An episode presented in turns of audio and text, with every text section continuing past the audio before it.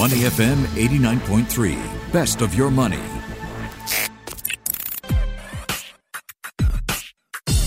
Money and Me on Your Money, only on Money FM 89.3.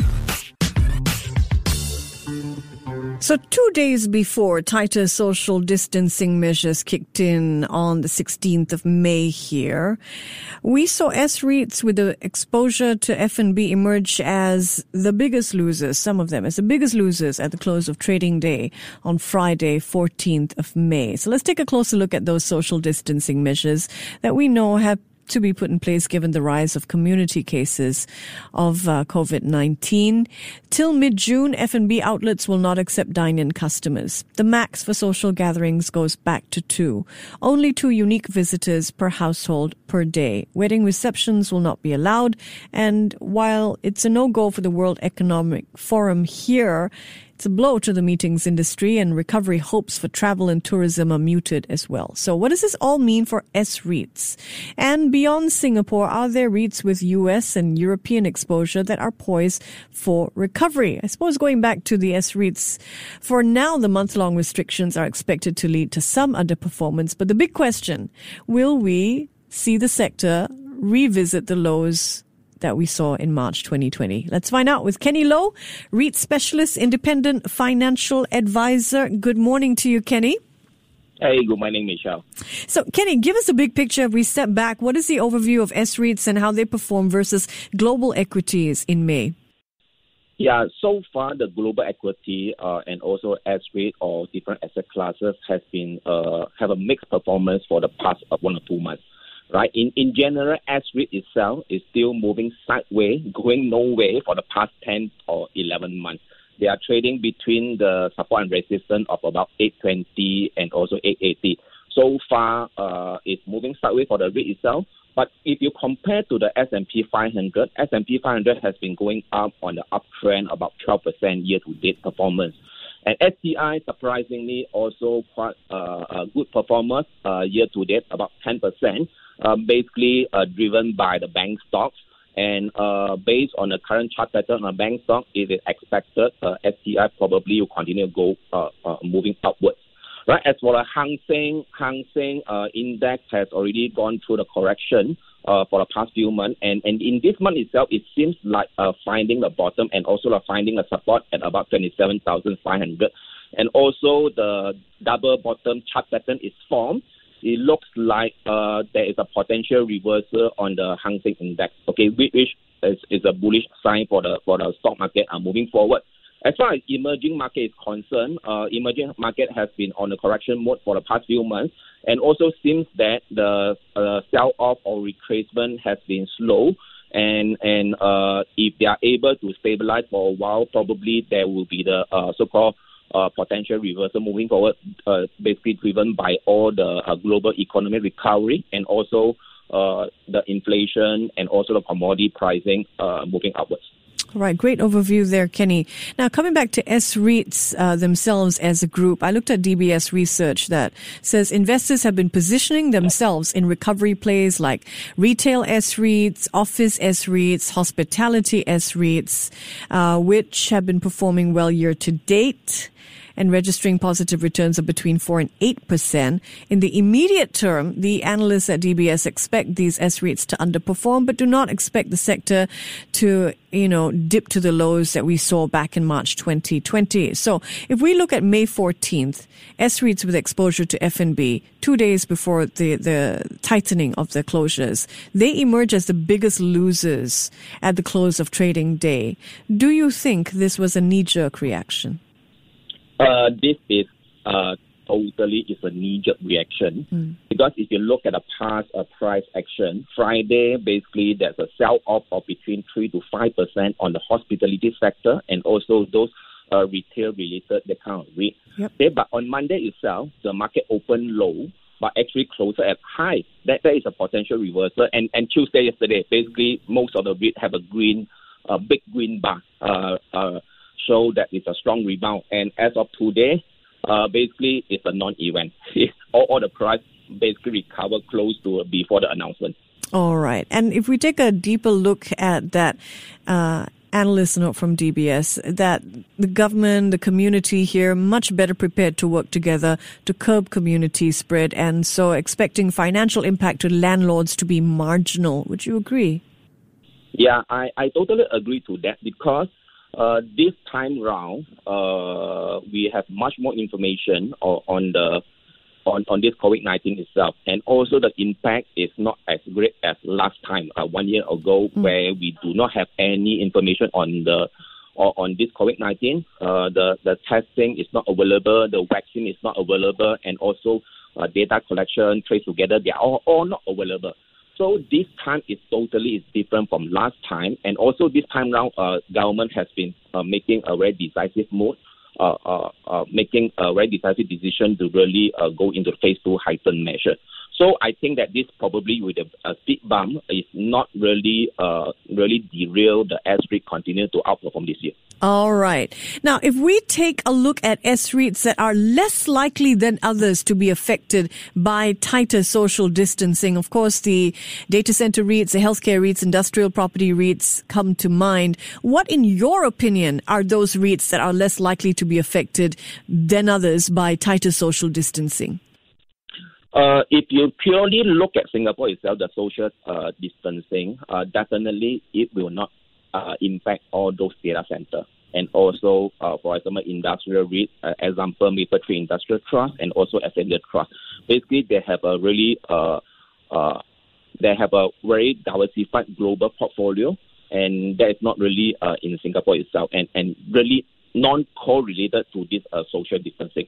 And for the data center itself, moving forward, uh, because of the uh, wide adoption of digital economy, uh, it's expected that uh, data center continue to well. So uh, for me, those REIT, data center, industrial uh, REIT, healthcare. and also the healthcare REIT, for example, mm. Parkway, uh, mm. don't have any impact. Any impact during this period is more on the uh, movement in sympathy because because when there's a knee-jerk effect, most of the retail investors and they just sell sell first and ask questions later. later. Then right. after a while, they find that this is the wrong decision. This is not as per the last circuit breaker. Right, very important to keep context in mind. All right, so which REITs do you think, the flip side of that question I just asked then, which REITs are most likely to be the most affected? The most affected. If this, uh, this uh, heightened measure is still not able to isolate uh, uh, and also reduce the community cases, and Singapore has to go for the longer so-called soft lockdown, uh, the following REIT, I think that you'll be probably affected in Singapore. First of all, you'll be the Far East Hospitality Trust because they have a hundred percent of the hotel in, in Singapore, and uh, followed by the CDL, uh, City Development uh, Hospitality Trust because they also have about sixty six percent of hotel in Singapore. And the third one would be the Lendlease because 70% of the revenue or income basically is coming from the 313 at Somerset. So All right. these will be probably affected the most. Now, speaking of REITs with exposure, what about those REITs that have exposure to US and European markets? We know that within Singapore's S REITs listed for trading, there are five with 100% of assets located in the US and three with 100% of their assets located in Europe.